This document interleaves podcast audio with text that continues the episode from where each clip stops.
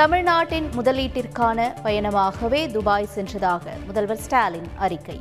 ஐக்கிய அரபு அமீரக அமைச்சர்களுடன் வர்த்தக உறவு குறித்து ஆலோசித்ததாகவும் விளக்கம். மக்களின் நலனுக்காக முதலமைச்சர் ஸ்டாலின் துபாய் செல்லவில்லை என எதிர்க்கட்சித் தலைவர் எடப்பாடி பழனிசாமி விமர்சனம். துபாய் பயணத்திற்கான விமான செலவை திமுக ஏற்றுக்கொண்டுள்ளதாக அமைச்சர் தங்கம் தென்னரசு விளக்கம். இரண்டு நாட்கள் பொதுவேலை நிறுத்தம் இன்று தொடக்கம். தடையில்லா மின்சாரத்தை உறுதி செய்யுமாறு மாநில அரசுகளுக்கு மத்திய அரசு வலியுறுத்தல். மாநில பல்கலைக்கழகங்களும் பொது தேர்வு மூலம் மாணவர் சேர்க்கை நடத்த வேண்டும். பல்கலைக்கழக மானியக் குழு அறிவுரை. மாற்றுத்திறனாளிகளுக்கு மானிய விலையில் உபகரணங்கள் வழங்கும் திட்டம் அறிமுகம். இந்தியாவிலேயே முதன்முறையாக தமிழகத்தில் தொடக்கம். நீர்நிலை ஆக்கிரமிப்பில் நீதிமன்ற உத்தரவுப்படி பாரபட்சமின்றி நடவடிக்கை. அமைச்சர் துரைமுருகன் திட்டவட்டம்.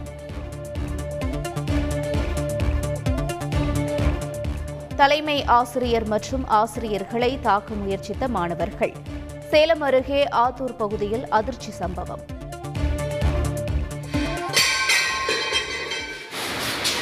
சார் நீங்கள் எடுக்கிறீங்கன்னு தெரிஞ்சதுன்னா அவங்க உங்களை தான் சார் அரக்கோணம் அருகே கஞ்சா சோதனையின் போது மர்ம பொருள் வெடிப்பு. இரண்டு காவலர்கள் உட்பட மூன்று பேர் காயம்.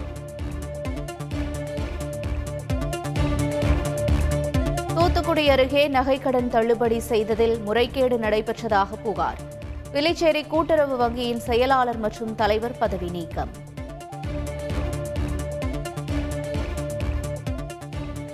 சென்னை ஐஐடி மாணவி பாலியல் வன்கொடுமை வழக்கு. குற்றவாளிகளை தேடி மேற்கு வங்கம் விரைந்தது தனிப்படை போலீஸ்.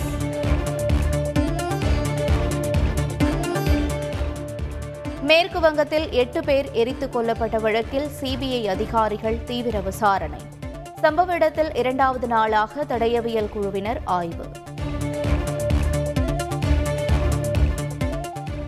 பாகிஸ்தான் நாடாளுமன்றத்தில் இன்று நம்பிக்கையில்லா வாக்கெடுப்பு. தன்னை போன்று நாட்டை வழிநடத்தியவர்கள் இல்லை என இம்ரான்கான் பேச்சு. சுவிட்சர்லாந்து ஓபன் பேட்மிண்டன் தொடரில் P. V. Sindhu champion. Thailand வீராங்கனையை வீழ்த்தி அசத்தல். ஐபிஎல் லீக் தொடரில் டெல்லி அணி வெற்றி. மும்பை அணியை நான்கு விக்கெட் வித்தியாசத்தில் வீழ்த்தியது. ஐபிஎல் தொடரின் மூன்றாவது லீக் போட்டியில் பஞ்சாப் அணி வெற்றி. ஐந்து விக்கெட்டுகள் வித்தியாசத்தில் பெங்களூருவை வீழ்த்தியது.